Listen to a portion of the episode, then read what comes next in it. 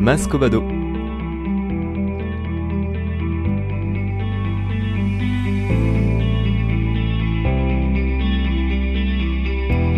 Depuis des années, des centaines de lieux développent des solutions efficaces pour habiter joyeusement cette planète tout en préservant les écosystèmes.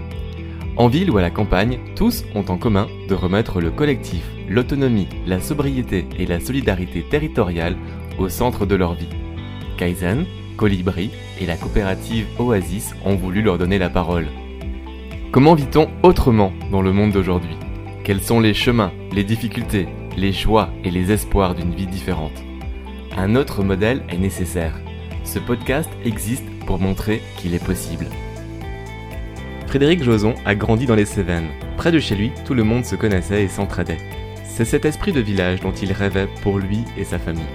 Le rêve semble s'être réalisé au sein de Mascobado, un habitat participatif et bioclimatique à Montpellier. Un lieu de vie co-construit avec ses habitants.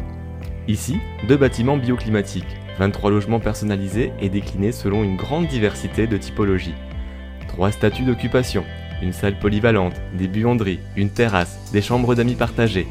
L'opération Mascobado relève d'une programmation toute professionnelle, pourtant menée par des amateurs. Dans ce podcast la voix des oasis, Frédéric revient sur l'historique du projet et décortique avec nous le montage juridique et le montage financier nécessaires à la création et au fonctionnement de Mascobado, un habitat participatif exemplaire. Salut Fred. alors ce projet il a démarré euh, en 2012, tout début 2012. Euh, et au départ, la vision, c'était une vision qui était très très simple, euh, parce que c'est un projet donc, qui est en, zone urbaine. C'était comment créer un, voisinage avec plus de bienveillance, avec plus de solidarité, et surtout en un lieu de vie qui permette de, développer des initiatives solidaires ce qu'on ne retrouve plus du tout aujourd'hui dans les logements collectifs en ville. Et ça, c'était le constat, c'est-à-dire qu'aujourd'hui, quand on habite dans un immeuble, euh, on ne connaît pas ses voisins. On est à 30, 40, 50 familles à habiter le même immeuble. On, se croise à peine dans l'ascenseur. Quand on est dans les couloirs, euh, on regarde ailleurs parce que le voisin peut faire peur, même des fois. Et ça, c'était quelque chose. Euh, c'était plutôt cette vision de base de, remettre à, faire un projet avec un autre contact aux, voisins. Et du coup, euh, dans les valeurs de Mascovado, euh, il y a aussi cette question de s'ouvrir sur le quartier, puisque nos voisins, enfin mes voisins, c'est pas juste les personnes qui habitent avec moi dans Mascovado, c'est aussi toutes les personnes qui habitent avec moi dans le quartier. Et donc il y a cette notion aussi d'ouverture sur le quartier, de participation à la vie du quartier. Euh, donc quand Masubado sort euh, dans le quartier justement pour aller participer au comité de quartier, au jardin partagé, euh, organiser la fête de la musique, organiser des événements, des vides-greniers, etc. Mais aussi faire rentrer le quartier dans Mascobado. Et c'est pour ça que la salle commune devant laquelle nous sommes là ce, matin pour boire le café est, justement sur la rue avec une porte qui donne sur la rue pour permettre une accessibilité beaucoup plus facile, une porosité justement du quartier vers Mascobado. Donc là, c'était la, puisqu'on est un projet urbain, c'était commencer simplement en recréant du lien. Ça, c'était la, chose. Euh, la chose principale. cette notion de solidarité, de bienveillance, de lien, euh, pourquoi est-ce que c'est important euh, dans la société actuelle? Il y a des réponses à différents niveaux à ça. Hein. La première euh, réponse euh, personnelle liée à mon histoire, dans le sens où moi j'ai vécu euh, dans un plutôt en zone rurale, dans des hameaux ou dans des petits villages. Et du coup là, on se connaissait tous. Et, puis entre les gamins, on jouait toujours tous ensemble. Et puis on pouvait sortir. Et puis il y avait, il y avait pas de problème. Moi, j'allais à l'école à vélo. Enfin bon, il y avait des choses. il y a des choses qui, qui se, que, que moi j'ai pu faire jeune que j'autoriserais plus mes enfants à faire aujourd'hui ici en ville. Et retrouver un cadre bienveillant justement où tous les gamins puissent être ensemble, où ils puissent jouer, où il est vraiment, euh, voilà, on soit en confiance, pour moi c'était quelque chose qui, est, qui vraiment correspondait à mes attentes. Et développer un projet comme ça en ville, ça permettait à la fois de pouvoir avoir euh, cette tranquillité d'esprit et cette confiance pour mes enfants. Donc ils peuvent aller dans les jardins, ils peuvent aller voir les voisins, ils peuvent aller toquer aux portes, ils peuvent aller, voilà, ça sans, aucun problème, tout en étant à proximité des services et euh, de toutes les activités qu'on peut leur offrir. Parce que le problème quand on est à la campagne, c'est quand on n'a pas de voiture, eh ben, en tant qu'enfant, on est quand même un peu prisonnier. De, Moi, j'ai habité euh, dans, le Mas ou dans les Cévennes où j'étais, euh, sans moyen de transport, c'était un petit peu dur de faire quoi que ce soit. Là, du coup, mes, enfants peuvent non seulement jouer librement ici, mais en plus bénéficier et aller au club de kung-fu, judo, aller faire au club de musique, aller à la médiathèque, voilà. Donc ça, c'est des trucs de proximité qui sont aussi importants de nos jours, je pense, pour voilà culturel. Euh, voilà, ça, ça fait partie de, toutes ces choses qui étaient pour nous intéressantes dans un, dans un, projet, dans un projet urbain. Donc comment arriver à développer un cadre de vie sympathique, serein, bienveillant, tout en étant en ville à proximité de tous les services euh, ou des activités culturelles. Voilà, donc Mascobado répond euh, à ça dans un premier temps. Après, dans un deuxième temps, un deuxième niveau de réponse, c'est pourquoi créer un projet collectif euh, dans un milieu urbain comme ça, bah, c'est aujourd'hui et, avec l'épidémie, enfin avec l'épidémie, avec le, euh, ce, coronavirus qui arrive, on voit comment ça se passe. Il y a un problème, il y a un gros, gros problème de résilience en zone urbaine. Et du coup, arriver à développer euh, du lien, à mettre en marche les réseaux dans un espace où plus personne se parle, où les réseaux sont très compliqués à, mettre en place, où on connaît plus ses voisins, ça permet de commencer à créer ces, réseaux de résilience. Et c'est pour ça aussi que nos jardins sont très très verts et qu'on travaille beaucoup. Euh, tout, tout, ce qu'on peut, on, le met en potager. On travaille beaucoup avec le, jardin partagé aussi, euh, à aider le quartier à, réapprendre à planter et, à récolter. Parce que, euh, à mon sens, hein, mais ça c'est vraiment personnel, on croyait avant, avant, cette, avant cette période de confinement, on croyait que l'effondrement allait arriver par un problème énergétique, un problème économique, un problème de transport, un problème d'approvisionnement. Et en fait, on se rend compte que ça peut arriver de n'importe où, avec une bête microscopique qui peut bloquer le monde en deux semaines. Et ça, on ne l'a pas vu venir. Et donc, du coup, arriver à préparer un terrain qui puisse permettre de vivre de façon un petit peu plus j'ose à peine dire le mot serein, parce que l'effondrement ne sera jamais serein de toute façon, mais de vivre un petit peu mieux ce possible, cet hypothétique effondrement qui peut nous tomber dessus euh, euh, du jour au lendemain, euh, bah, je pense que ce type de projet-là peut permettre à y participer. Donc cette notion du lien, de la complémentarité entre les habitants permet de générer plus de stabilité en cas d'effondrement? Complètement. Complètement. Et ça, c'est... Alors bon, ben, bien sûr, pour citer que lui, Pablo Servigne, voilà. Et dans ses bouquins, il dit bien euh, que de toute façon, on ne survivra à l'effondrement que en créant du réseau et qu'en étant solidaire. On ne peut pas s'en sortir tout seul, c'est juste impossible. Et on l'a vu hein, pendant cette période de pandémie, on l'a bien vu que c'est les réseaux. Et d'un seul coup, tous les réseaux locaux de proximité se sont remis en marche. On a tous nos voisins on, se sont rendus compte que d'un seul coup, ah ouais, on avait des producteurs pas trop loin, on pouvait les servir là, on pouvait les servir là. Et donc du coup, tout ça, ça a remis en marche de l'économie locale, ou dans tous les cas du réseau de proximité. Et euh, d'ailleurs, pendant cette période, on a fait en sorte que Mascobato devienne un point de livraison. Et donc les jeudis et les vendredis soirs, ici, il y a, le quartier vient chercher les paniers qu'ils ont commandés. Donc euh, voilà, on essaie de remettre, de mettre ou de remettre en place, je ne sais pas, de ces réseaux, ces circuits courts pour justement euh, arriver à créer de la résilience, arriver à créer du lien, arriver à créer... Euh, voilà, je pense qu'on pourra, on pourra... Enfin, dans tous les cas, c'est, moi, c'est mon point de vue, mais j'en suis persuadé, euh, on ne peut plus faire tout seul, c'est impossible. On a été élevé ces les 50 dernières années, peut-être même plus, je ne sais pas, dans l'individualisme. Je pense qu'on arrive au bout de l'individualisme et que maintenant, il faut, il faut refaire réseau. il faut refaire village partout où on peut, il faut, il faut se réapproprier. Alors, le slogan de Biocop, c'est euh, consommateur, euh, mais il peut y avoir aussi habitacteur. Il faut se rapproprier son l'acte d'habiter. Qu'est-ce que ça veut dire? Il faut se rapproprier sa vie, quoi, en gros, hein, tout simplement, hein, en résumé. Et, euh, ça, on, ne peut le faire que justement en connaissant ses voisins, en n'ayant plus peur du voisinage, en, créant du lien et en faisant remarcher les, circuits courts et les réseaux locaux. Quoi. Alors, quand on se lance dans un projet comme Mascobado, comment est-ce qu'on trouve les, personnes, le collectif, hein, pour partir dans cette aventure qui est avant tout une aventure humaine? Le projet a commencé, en fait, le projet a commencé autour de, du terrain ici. Hein, parce que avant 2012, en fait, il y a eu pas mal de, rendez-vous qui avaient été faits avec la mairie. Mais déjà sur le choix du terrain, euh, c'était volontaire de choisir un lieu urbain parce qu'on voit aussi beaucoup de projets qui ont lieu dans les zones rurales. Donc pourquoi le, côté urbain plutôt que la ruralité ou vice versa C'était vraiment un choix de se poser ici à Montpellier? Oui, ça c'était un choix. Un choix dès le départ. C'est-à-dire que même au départ, le, projet euh, aurait dû être même encore plus urbain que ça. Il aurait dû être carrément centre-ville. Donc il y avait un terrain qui était, euh, visé. Euh, ce terrain-là, en fait, donc à force de rendez-vous avec la mairie, et ça c'était toute la période mi-2011, mi-2012, euh, en fait, à force de rendez-vous avec la mairie, la mairie nous a dit bon, ce terrain, c'est juste pas possible, ça va être beaucoup trop long. Donc du coup, pour vous permettre d'attendre, on vous propose autre chose.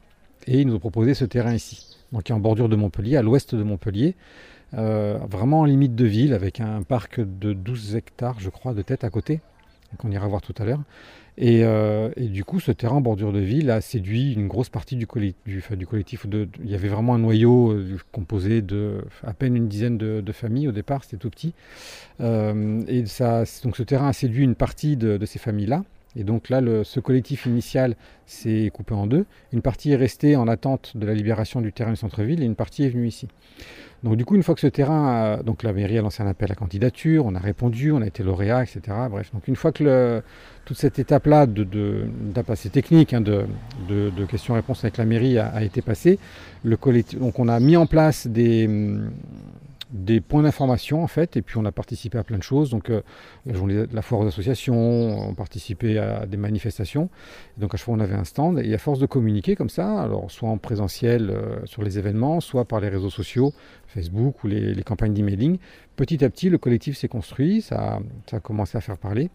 Et euh, le principe c'est toutes les personnes qui sont intéressées viennent rencontrer à chaque fois les personnes qui sont déjà engagées et puis euh, viennent discuter, viennent partager un repas et puis si c'est intéressant, euh, rentrent euh, dans le groupe dans une période qu'on appelle la période de cooptation, donc c'est une période de test et durant cette période, les personnes qui veulent entrer, eh ben, du coup, participent aux travaux sans prendre de décision, mais participent aux travaux du collectif et petit à petit, comme ça, le groupe s'est constitué euh, de lui-même, euh, de période de cooptation en cooptation, comme ça, le groupe s'est agrandi et on est passé de, ici on était 5 familles au départ, on est passé de 5 à 23 familles, oh oui, en moins d'un an, parce que le groupe a vite, vite été, a vite été rempli. Quoi. Parce qu'il y a une forte, il y a quand même une très forte demande en ville, hein. une très très forte demande. Mais qui sont ces familles? Quels sont les, les, profils de ceux qui font ce processus de cooptation, euh, d'inclusion dans ce collectif Mascobado euh, oui, les profils, les horizons, les motivations des uns et des autres. Euh, comment ça se passe? Est-ce qu'il y, a une charte aussi, peut-être, des points euh, qui permettent de clarifier les motivations des uns et des autres? Alors oui, ça, la, charte, ça a été une des, un des premiers sujets qui a été travaillé par le, groupe initial. Et cette charte-là a été... Le charte, la charte a été créée, mais on l'a créée en disant c'est pas inscrit dans le marbre, on pourra y revenir. Et ça, du coup, ça a laissé un petit peu d'air aussi à toutes les nouvelles personnes, au fur et à mesure que le groupe s'est agrandi, à pouvoir avoir la possibilité d'apporter des valeurs supplémentaires. Il se trouve qu'en réalité, en fait, la charte, une fois qu'elle a été écrite, elle a été, n'a pas été revue parce que les valeurs de base qui avaient été posées correspondaient à tout le monde. Et dans ces valeurs de base, on retrouve justement la solidarité, la bienveillance, euh, l'ouverture sur le quartier, l'écologie, euh, tout ce qui est vivre ensemble. Et, euh, donc, du coup, toutes les personnes qui étaient intéressées par ce projet se sont retrouvées autour de ces valeurs-là. Et euh, les profils des personnes, en fait, on est tous très très divers, on vient d'horizons tous très différents, de différents métiers. Euh. En plus des profils différents, on a aussi des modes d'habiter qui sont différents, puisque dans Mascobado, il y a cinq logements qui sont en gestion locative, ce qu'on a passé en fait dès la conception, dans la constitution même du groupe, il y avait cinq familles qui n'étaient pas en capacité d'acheter leur logement. Et ces familles-là, à un moment donné, s'est posé la question, euh, comment est-ce qu'on fait est-ce que on fait ce qu'on appelle de l'autopromotion, c'est-à-dire qu'on finance tout par nous-mêmes et à la fin on est tous propriétaires et dans ces cas-là ces cinq familles ne peuvent pas rester avec nous parce qu'elles ne peuvent pas financer, elles peuvent être que locataires. Soit on trouve un moyen pour euh, garder ces familles dans le groupe parce qu'elles sont intéressées par les valeurs, parce qu'elles apportent, elles apportent leur richesse, elles apportent leur dynamisme, et c'est pas parce qu'elles n'ont pas de sous qu'on doit les exclure. Et ça, c'était complètement invivable comme idée. Du coup, on a fait, et c'était la première fois que ça se faisait en France, un partenariat avec un bailleur social, et, euh, qui est Promologie. Et ce partenariat a permis euh, de co-créer avec Promologie justement ce projet Et Promologie, maintenant, a en gestion locative 5 logements dans la résidence et ça a permis à ces 5 familles de rester en tant que locataires. Donc non seulement on est d'horizons très différents, mais on est aussi de ressources financières très différentes. Donc il y a de la location, il y a de l'accession aidée, il y a de l'accession directe. Et ces, différents modes d'habitat ou d'habiter euh, font qu'on se retrouve, quel que soit en fait, il n'y a, plus de question de t'es propriétaire, t'es locataire, il n'y a plus de question de t'es riche, t'es pauvre, il n'y a plus de question de euh, t'es fonctionnaire, t'es euh, es au chômage ou t'es tâcheron, t'es n'importe Non, on a tous envie de vivre autrement, de se retrouver autour de moments conviviaux, de créer des choses, de participer à des initiatives. Et c'est juste ces envies-là qui correspondent à nos valeurs, qui nous permettent de nous retrouver, quels que soient les horizons d'où on vient. Et ça, moi, je trouve que c'est très, très riche et très positif dans tous les cas. Et c'est vraiment un, exemple en ville parce que c'est très très difficile en ville de trouver des endroits où, euh, notamment dans du neuf ou dans des zones comme la nôtre ici, dans des quartiers neufs, où on a en même temps dans le même, dans le même bâtiment locataire et propriétaire. Les promoteurs, ils veulent pas faire ça. Les promoteurs, pour eux, quand il y a un locataire quelque part, ça fait fuir les propriétaires. Et ici, on prouve que c'est complètement l'inverse. On peut très bien tous vivre ensemble euh, sans même regarder qui on est. Et euh, toutes les personnes, toutes les familles ici ont tous les mêmes droits, on a tous les mêmes droits, on, peut tous utiliser les espaces communs de la même façon, quels que soient nos statuts. On, on utilise tous les jardins, on participe tous aux mêmes choses. Et moi, ça, je trouve que ça crée vraiment de la richesse humaine. On parlera ensuite du fonctionnement du collectif. Hein. J'aimerais bien qu'on comprenne un petit peu quels sont les espaces communs, comment ça fonctionne, comment tout ça est organisé. On parlera aussi de la notion de la gouvernance. Mais on va revenir au fondement, un côté un peu plus pratique. Donc une fois qu'on trouve le collectif, qu'on a trouvé le terrain, comment ça se passe? Comment est-ce qu'on monte le projet d'une manière économique et financière? D'où viennent les capitaux? Quelle est la structure qui porte, juridique qui porte le projet? Donc revenir un peu au début, peut-être donner des clés pour ceux qui ont envie de se lancer dans ce type d'habitat participatif pour bien comprendre les différents étapes euh, pour arriver à, faire un projet comme celui-là la clé fondamentale, c'est être accompagné. Voilà, clairement, je le dis. Si on n'avait pas été accompagné, je pense qu'on n'aurait pas pu monter ce projet-là. Euh, du coup, euh, on, s'est fait aider par une structure d'accompagnement professionnel. Et, du coup, je pense que sans cet apport technique, il aurait été très compliqué de mener ce projet parce que c'est un projet urbain parce que c'est un projet qui avait un planning imposé, parce que c'est un projet qui nécessitait un partenariat avec euh, les collectivités et tous les acteurs, euh, un partenariat très poussé. Il fallait vraiment qu'on travaille euh, avec eux, on ne pouvait pas faire sans eux ou contre eux, c'était juste impossible. Et donc le fait d'apprendre à parler aux collectivités, le fait d'apprendre à parler aux techniciens, le fait d'apprendre à parler avec les juristes, avec les banquiers, etc., ça c'est quelque chose qui n'est pas forcément inné chez tout le monde. Et cet apport professionnel a été très important pour euh, gérer le planning, gérer le budget, parce que c'est quand même une opération à, plus de 4 millions, donc il faut quand même euh, pas se planter. Et du coup, là, la rigueur apportée par une structure d'accompagnement, euh, pour moi, est fondamentale. Donc ça, ça a vraiment ça, a mis le projet sur des rails et ça a permis de faire le projet en 4 ans. Donc 4 ans, y compris la, construction. Hein. Donc avait qu'un an et demi de construction, donc le projet s'est fait même, c'est construit en 2 ans, 2 ans et demi. Avec le temps de, faire toute la conception avec les architectes. Euh, donc ça, c'est pour moi un point qui est, fondamental. Après, du coup, monter un projet comme ça, euh, ça touche plusieurs axes. Un projet. Attends, avant de parler de ces axes, euh, on va rester sur la partie accompagnement. Donc je sais que tu fais partie des compagnons Oasis. Est-ce que tu peux me présenter un petit peu ce qu'est un compagnon Oasis? Est-ce qu'on peut faire appel à, la structure Oasis pour pouvoir justement, bah, quand on a un projet émergent, qu'on va chercher quelqu'un vers qui se tourner pour avoir des informations, donc on peut se tourner vers la structure Oasis oui, alors effectivement, donc un compagnon Oasis, qu'est-ce que c'est? Ben, Un compagnon euh, Oasis, c'est une personne, donc on est euh, une dizaine, euh, qui nous venons tous séparer, d'horizons très très différents, on a des compétences très différentes. et du coup, l'avantage d'être en réseau avec tous ces compagnons Oasis, c'est qu'en fait, on peut s'aider chacun sur nos compétences, et dès qu'un collectif a un besoin, il peut faire appel à nous et en fonction du lieu où le collectif se trouve, en fonction des besoins du collectif, on va pouvoir euh, faire appel à telle ou telle compétence ou tel ou tel compagnon. Euh, on est là pour aider, vraiment pour aider, pour, faire en sorte que ce type de projet puisse se multiplier, pour faciliter, euh, pour donner les garde-fous, pour faire prendre conscience des prochains petits pas ou du prochain grand pas qui est à faire pour chaque collectif. On est là pour aider à faire un état des lieux, à faire un stop, à prendre du recul. Souvent, quand on se lance dans un projet comme ça, surtout quand on est tout seul, on est la tête dans le guidon Et quand, quand on est dans le guidon et qu'on manque de recul, souvent on manque les étapes fondamentales et euh, où on passe à côté des sujets qui sont super importants parce qu'on croit qu'il faut se focaliser soit sur le juridique, soit sur la gouvernance, soit sur ça. Et puis en fait, euh, c'est pas du tout le bon sujet. Il faut vraiment avoir toujours une vue systémique. Il faut toujours avoir tous les sujets en tête pour que tous les sujets avancent en même temps. Il faut surtout jamais en laisser de côté.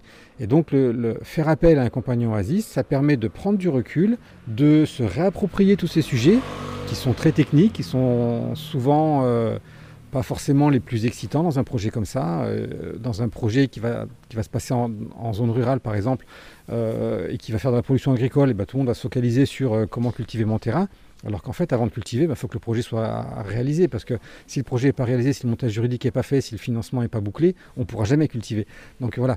Donc du coup, c'est comment arriver à, remettre des priorités, à remettre, à prendre du recul et à aider à ce que tous les collectifs puissent avoir toujours en tête euh, tous les sujets pour les faire avancer petit à petit en même temps et que la vue systémique se mette en place euh, dans, la, gestion de projet.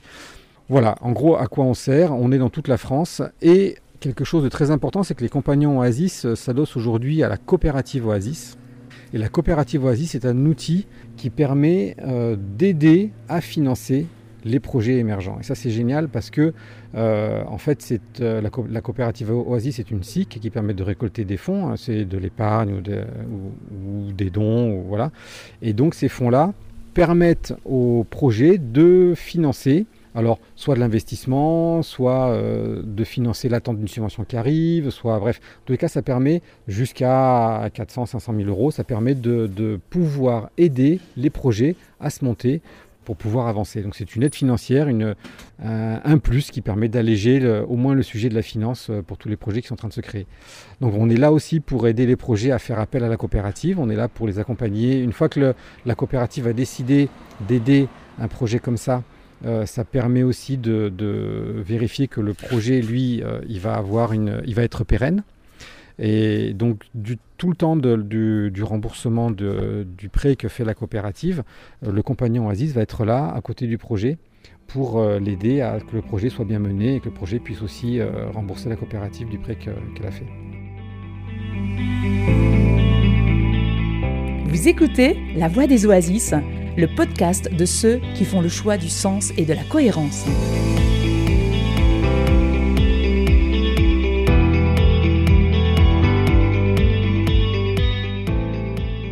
bien au, pilier, tu disais qu'il y a différentes phases, hein, donc bien se faire accompagner quand on a un projet euh, qui émerge en collectif, trouver cet accompagnement qui peut éviter de gagner du temps, en tout cas euh, éviter d'en perdre. Voilà, c'est ça, ça peut éviter d'en perdre. On, peut, on gagne beaucoup de temps et on évite de perdre du temps, tout à fait. Et donc après, les différentes étapes du projet si tu devais les phaser en piliers importants, voilà, pour qu'on ait un peu en tête les, différentes étapes d'un projet comme celui-là Alors oui, donc un projet effectivement peut être Hmm, découpé en plusieurs étapes. La première étape, c'est la constitution du collectif, au moins le collectif de base, en fonction de la taille finale euh, de ce que, du projet. Euh, par exemple, le Mascobado, c'est 23 familles. Le collectif de base a été de 6-7 familles. Avec ces 6-7 premières familles, on a commencé à travailler la gouvernance, la charte, euh, les premières procédures, procédure de prise de décision par consentement, procédure d'inclusion, bien sûr procédure d'exclusion aussi, ça va avec. Donc euh, voilà, toutes ces choses-là sont commencées à travailler par le, par le collectif de base. Une fois qu'on a bien travaillé ça avec la communication, on peut, et que le Alors soit le, premier réseau social, social, est mis en place, soit le, premier site internet. Du coup, on va commencer à agrandir. Euh, et puis on va commencer à monter en compétences. On va commencer à arriver les sujets du montage juridique et du montage financier. Donc à partir de là, on fait un tour de table, on regarde, on met en place, on définit le projet. Si le terrain n'existe pas, on définit une aire géographique. Si le terrain existe, eh ben, du coup sur ce terrain-là, combien de familles ce terrain peut accueillir? À partir du moment où on a le nombre de familles et ce qu'il faut construire ou rénover, eh ben, on commence à avoir une enveloppe budgétaire. À partir du moment où on commence à avoir une vue sur la gouvernance, gouvernance horizontale, alors euh, coopérative ou pas coopérative, etc., on commence à définir un montage juridique. Une fois que ça, commence à être calé, on regarde si le budget est cohérent ou pas avec les habitants. Euh, vers où il faut aller pour le recrutement, quelle finance il va falloir demander, si, si on est éligible au prêt bancaire ou pas. Euh, une fois qu'on a tout ça et qu'on a une vue sur le terrain, etc., et qu'on doit construire ou rénover, euh, après du coup arrive la phase de la maîtrise d'ouvrage, où là, le montage juridique va officiellement se créer, donc SCI, SCIA, coopérative d'habitants, tous les montages qui peuvent exister. Une fois que, monte, que cette structure juridique est mise en place, donc elle va participer à acheter le terrain, elle va aussi, euh, elle peut participer, alors soit les études de conception que les, architectes vont commencer là, parce que du coup c'est cette structure juridique qui va permettre de rémunérer les architectes, soit on peut aussi commencer en amont la phase de conception avec les architectes, et c'est l'association de préfiguration qui va euh, à faire l'avance euh, des, des, frais d'architecte et après la structure juridique va rembourser à l'assaut, etc. Enfin, il va y avoir un jeu de, trésorerie qui va se faire. Euh, et puis, une fois que la conception est faite, de toute façon, pour déposer le permis de construire, il faut que ce soit la structure juridique qui va porter le projet qui dépose le permis de construire. Donc, on peut, la structure juridique, soit elle est créée avant l'étape archi, soit elle est créée au moment du permis de construire, mais elle doit être créée dans ces allez, 9, 9 à 12 mois qui sont dans, la phase de conception. Donc là, on est dans la phase de, maîtrise d'ouvrage. Et puis, une fois que le permis de construire est déposé, après, bah, il y a la phase de réalisation, où là, c'est la phase de chantier. Et là, il y a différentes façons de le faire. Soit le, collectif porte le, chantier, alors ça peut être de l'autoconstruction carrément, soit le collectif euh, recrute ses propres entreprises, soit le collectif fait appel à euh, un partenaire pour porter le chantier. Enfin, si je vous, donne une analogie avec Mascobado pour ce qui s'est passé sur ces différentes étapes, donc en 2012, le, collectif se, crée, on travaille sur les valeurs, etc. On répond à l'appel à projet, on est sélectionné. En 2013, on fait appel aux architectes. Et quand on se rend compte que justement euh, certaines personnes ne peuvent pas acheter leur logement, on recherche un bailleur social, on trouve Promologie. Et là, du coup, dans notre cas, il se trouve qu'on a besoin de créer aucun, aucune structure juridique. Et ça, c'est absolument génial. Pourquoi est-ce qu'on a besoin de créer aucune structure juridique? Parce que, enfin, mis à part l'association de base, bien sûr, hein, l'association de préfiguration, elle, elle est créée, euh, mais on n'a pas besoin de créer de société. Pourquoi? Parce qu'en fait, c'est le bailleur social qui va acheter le terrain et qui va porter les travaux. Et donc, du coup, l'association, elle, euh, elle va juste être là pour faire la conception avec les habitants. Donc, il va y avoir une co-maîtrise d'ouvrage pendant toute la phase de conception avec le bailleur social et les architectes. Et à partir du moment où le permis de construire est déposé, c'est le bailleur social qui dépose les permis de construire et c'est le bailleur social qui gère les travaux. Et du coup, on participe à la consultation des entreprises, mais c'est le bailleur après derrière qui gère tout avec euh, les architectes pour, pour tout le chantier. Et à la fin du chantier, le bailleur nous relivre le bâtiment. Et donc ça, c'est un montage qui est hyper simple, bon, qui, peut, alors qui est complètement reproductible parce qu'aujourd'hui en, France, il y a plusieurs projets qui se montent sur ce, sur ce mode-là. Par contre, qui peut, enfin, qui est plus facile, qui est plus facilement réalisable en milieu urbain parce qu'en zone rurale, les bailleurs viennent beaucoup moins facilement. Et donc du coup se pose le problème de comment euh, faire un projet euh, rural où là les habitants doivent être beaucoup plus impliqués et où là la, création d'une structure juridique euh, est quasi incontournable. Et donc en, milieu rural, on retrouve des SCI, des SCIA, des coopératives d'habitants, surtout quand on veut une, une gouvernance très très horizontale. Euh, l'avantage de la coopérative d'habitants, c'est qu'elle permet justement cette gouvernance avec une personne, une voix. Et elle permet surtout, et ça c'est le, gros avantage de la coopérative d'habitants, c'est qu'elle permet euh, de lutter contre la spéculation immobilière, parce que dans une coopérative d'habitants, on est ensemble, collectivement propriétaire du bâti, on gère collectivement le bâti, mais individuellement, on n'est jamais propriétaire. Et ça c'est important parce que du coup, on a des parts sociales de la coopérative, et c'est un peu comme une coopérative viticole ou agricole en fait. Hein. On gère collectivement un bien de production, des tracteurs, euh, d'une presse à vin, un pressoir, des, des etc. Mais individuellement, les viticulteurs, ils ne sont pas propriétaires du tracteur ou d'autre chose. Ben là, c'est pareil pour le bâti. C'est sur le même montage en plus. C'est la loi sur les coopératives hein, qui sert à, monter ça. Collectivement, les futurs habitants sont, gèrent et sont propriétaires du bâtiment, qui est l'outil en fait. Mais individuellement, personne n'est jamais propriétaire. Et individuellement, les personnes sont donc locataires. Les familles sont locataires de leur logement. Et ce qui donne droit à pouvoir être locataire, c'est la détention de parts sociales au capital de la coopérative. Donc on, est usager du bien, mais jamais propriétaire. Et du coup, quand on s'en va, on revend les parts sociales qu'on a au capital, et du coup, on ne fait pas de plus-value sur le bien.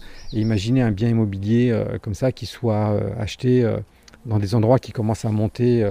bon, il y a l'Ardèche, hein, euh, les biens immobiliers, ça, monte les prix, euh, surtout quand c'est pas trop loin d'une autoroute ou d'un centre urbain, les prix sont tendance à exploser. En Ariège, ça tendance à exploser, etc. Mais du coup, quand on monte une coopérative, en fait, les prix sont quasiment plafonnés, sont bloqués plus, ils peuvent plus monter. Et ça permet un renouvellement aussi. Ça permet dans le temps de pouvoir, ça, permet l'accès aux, aux familles qui vont renouveler la coopérative, de pouvoir rentrer dans le projet avec une mise de fonds qui est toute petite, alors que si elles avaient dû acheter leur logement, ça aurait été beaucoup trop cher, elles n'auraient jamais pu venir. Donc là, ça crée un, mécanisme euh, de solidarité qui est extraordinaire, d'antispéculation qui est extraordinaire. Donc là, c'est vraiment un montage qui est très très chouette, euh, qui est dur à monter, euh, parce que c'est un montage qui est très innovant encore aujourd'hui, mais qui est vraiment politiquement en tous les cas très chouette. Et qui est aussi éthique hein, dans sa morale. Vous écoutez La Voix des Oasis, le podcast de ceux qui font le choix du sens et de la cohérence.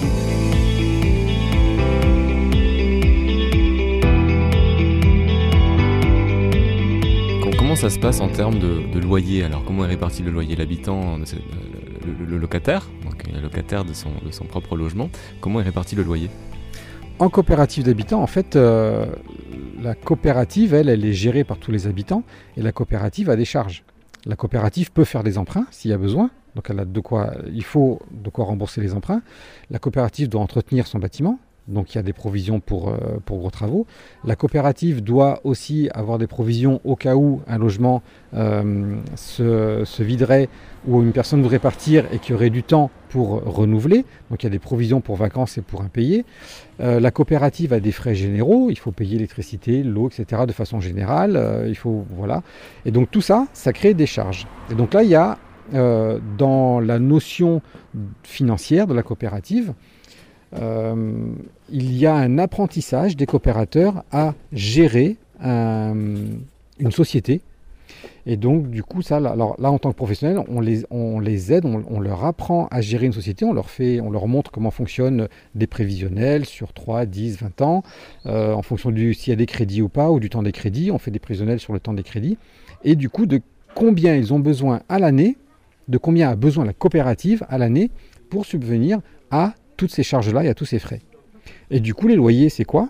Ben, Les loyers, c'est ces frais-là divisés soit au mètre carré, soit au nombre d'habitants, soit... bref, après, chaque coopérative a sa propre façon de, se répartir ces charges-là.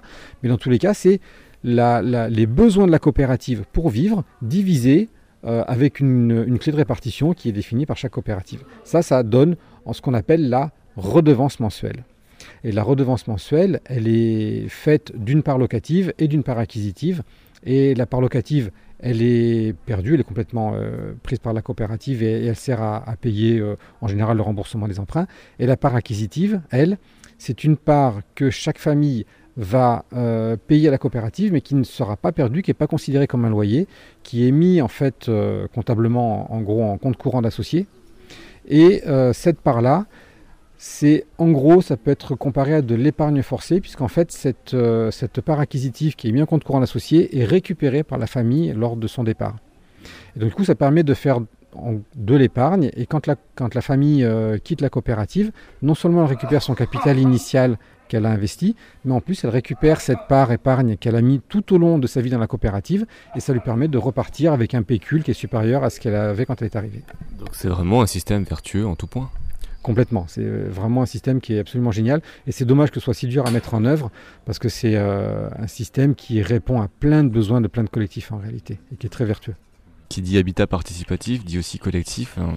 Qui dit collectif dit euh, ben, communication entre nous. Donc comment est-ce qu'ici c'est gérer tout ça? Parce qu'on entend beaucoup dans ce Tour de France qu'un des problèmes auxquels on doit faire face, ce sont les problèmes de communication, c'est l'humain, en fait, le facteur humain. Alors le facteur humain, oui, il y a une expression hein, qui est connue, le PFH. Hein. donc moi je préfère dire le précieux facteur humain, ça c'est sûr. Hein, mais euh, le facteur humain, euh, donc ici surtout à 23 familles, on est une, cinquantaine de personnes. Donc euh, c'est quelque chose qui est présent, mais à chaque seconde de vie dans Mascovado. Et je pense dans tous les collectifs c'est pareil.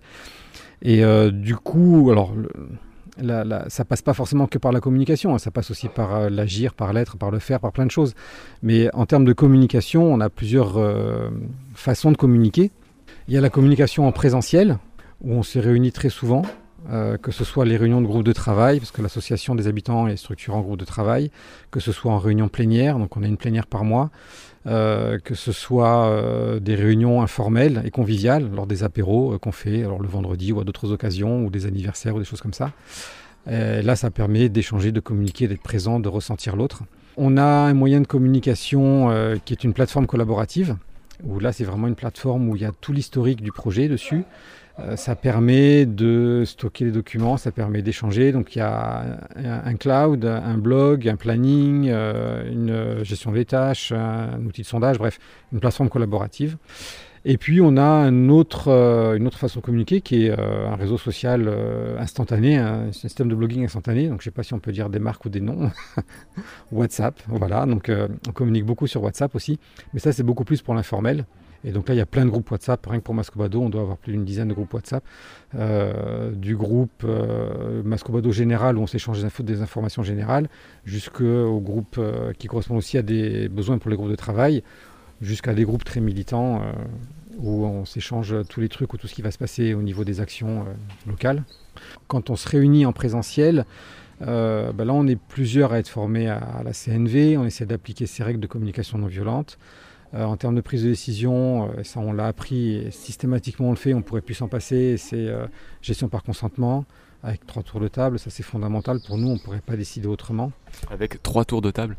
Oui, alors la, gestion par consentement, en fait, elle se fait en, trois tours de table. Le premier tour de table, c'est un tour de table d'explication, de, de, reformulation, où là, quand une, proposition est faite euh, par un groupe de travail ou, par une personne, en fait, tout le collectif, dans ce premier tour de table, pose des questions pour être sûr qu'il a bien compris la proposition.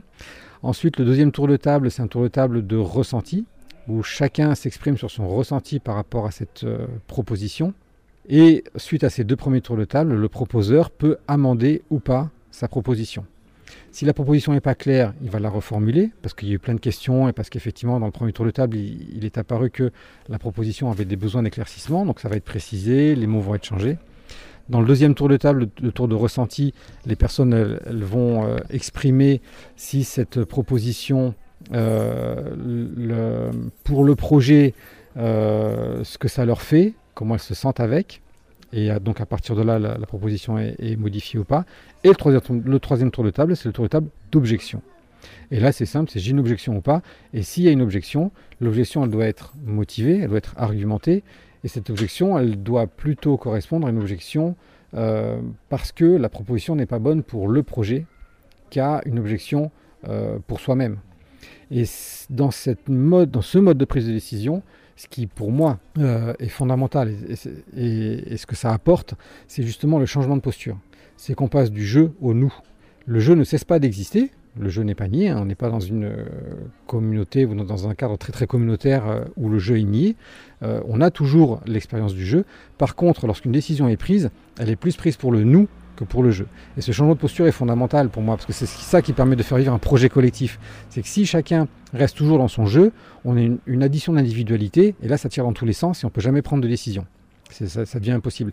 Alors que si on change de posture et qu'on se dit, cette décision-là, pour moi, bon, d'accord, pas d'accord, à la limite, mais il n'y a pas d'enjeu pour le projet, il n'y a pas de danger, ça permet d'avancer, ça me concerne de plus ou moins loin, ok, allez, j'ai pas d'objection. Je ne suis pas forcément d'accord, c'est pas le consensus, mais c'est le consentement où je n'ai pas d'objection, je n'ai pas d'opposition. Elle est bonne ou elle est, dans tous les cas, pour le projet, ça permet au projet d'avancer. Donc du coup, je consens à et je n'ai pas d'objection. Voilà. Et ça, ce changement de posture, on l'a, bien expérimenté. Et dans plein de cas, ça, ça permet de prendre des décisions et au fur et à mesure qu'on le pratique de plus en plus rapidement d'ailleurs, et des décisions qui sont toujours intelligentes, parce que l'intelligence collective se met en marche, parce que dans les tours de table, justement, chacun peut s'exprimer. Et là, les propositions n'ont jamais été aussi riches à l'issue de ces tours de table que quand on est tout seul à faire quelque chose, on ne pense pas à tout en fait. Alors que là, les propositions sont toujours enrichies, et à l'issue des tours de table, les propositions sont très très riches, et là, on voit la force de l'intelligence collective. Et quand une proposition est prise, c'est que franchement, elle, correspond au projet. Et du coup, on peut y aller. Et là, la proposition, après, derrière, elle déclenche plein d'autres choses qui vont très vite.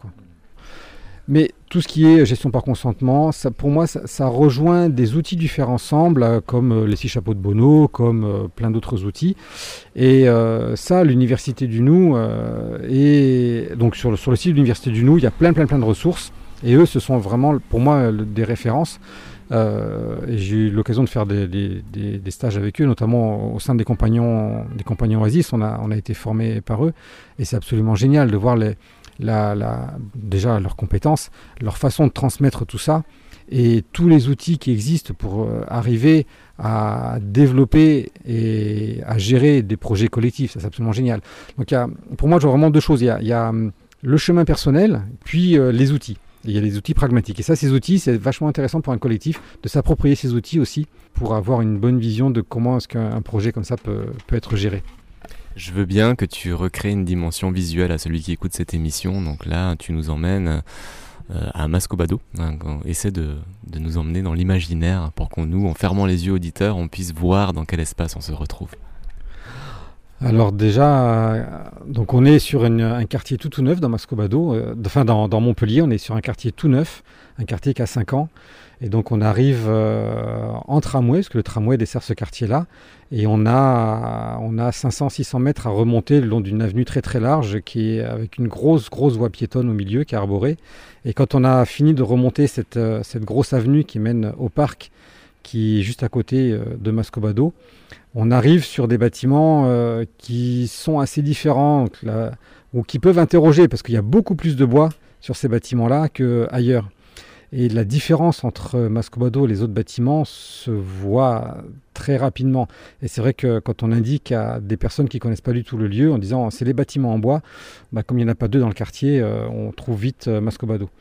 Donc quand on, approche ces bâtiments en bois, euh, bah, très vite on voit que c'est le, le, bois a été colonisé par la végétalisation et toutes les terrasses toutes les terrasses sont, sont très vertes puisque que ce soit le jasmin, la vigne. Euh, donc il y a toutes les plantes grimpantes colonisent euh, les terrasses et ça monte d'étage en étage jusque au, en fait Mascobado s'étend du rez-de-chaussée et deux niveaux au-dessus, donc c'est du R plus 3 avec un, niveau de parking au niveau de la rue. Donc de la rue, ça fait des bâtiments qui sont assez hauts, mais euh, quand on rentre après dans les jardins, on, prend des escaliers, on s'écarte de la rue et euh, on rentre dans le, jardin centre qu'on appelle la place du village, qui est euh, éloigné de la rue parce que euh, il y a un rideau de végétalisation qui vient un peu couper et en plus on est au-dessus de la rue.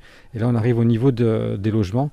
Et donc on se rend compte que toutes les terrasses sont végétalisées, que toutes les plantes grimpantes montent le long des terrasses et ça colonise et ça permet de créer le lien entre, entre le sol je vais, dire entre, entre, la terre et le ciel. Les plantes qui grimpent créent le lien entre le sol et les étages supérieurs, et ça crée le lien aussi entre la végétation du parc qui est juste à côté et nos jardins et les terrasses qui sont, qui sont hors sol. Ça recrée du verre et de la vie. Mascobado, donc c'est un petit écrin de verdure, c'est des bâtiments sains, c'est des gens sympas avec du lien social, de la bienveillance euh, qui est un des piliers donc du projet.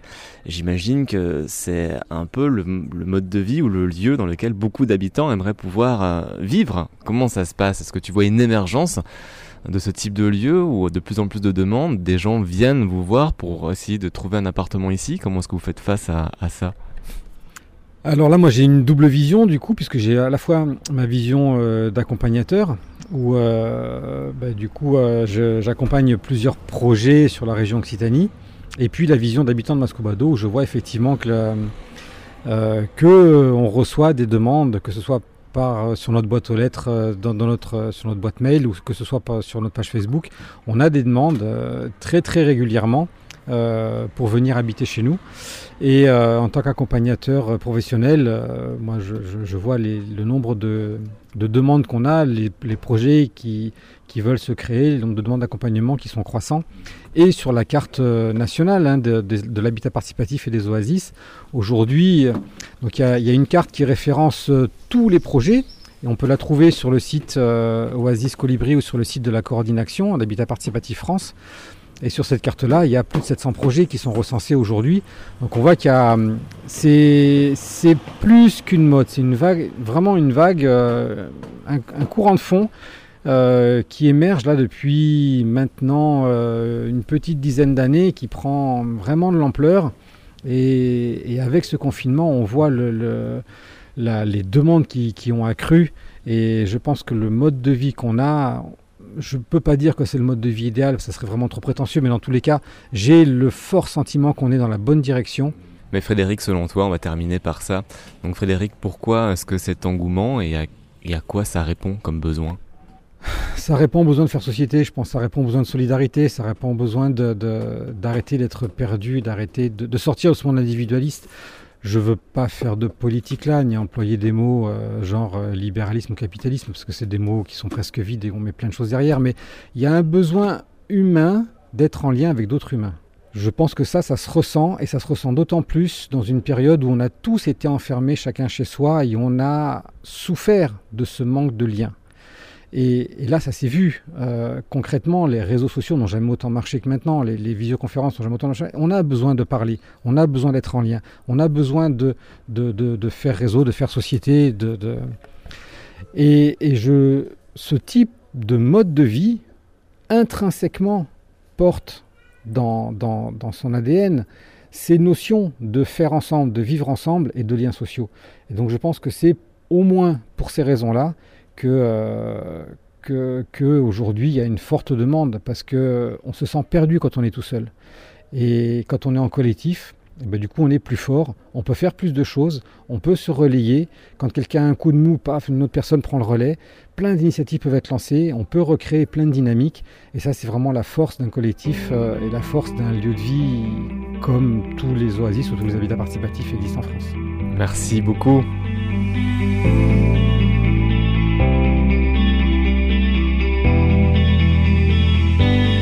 Dans ce podcast, La Voix des Oasis masse Cobado à Montpellier, un habitat participatif, comme l'on aimerait voir un peu plus souvent sur nos territoires.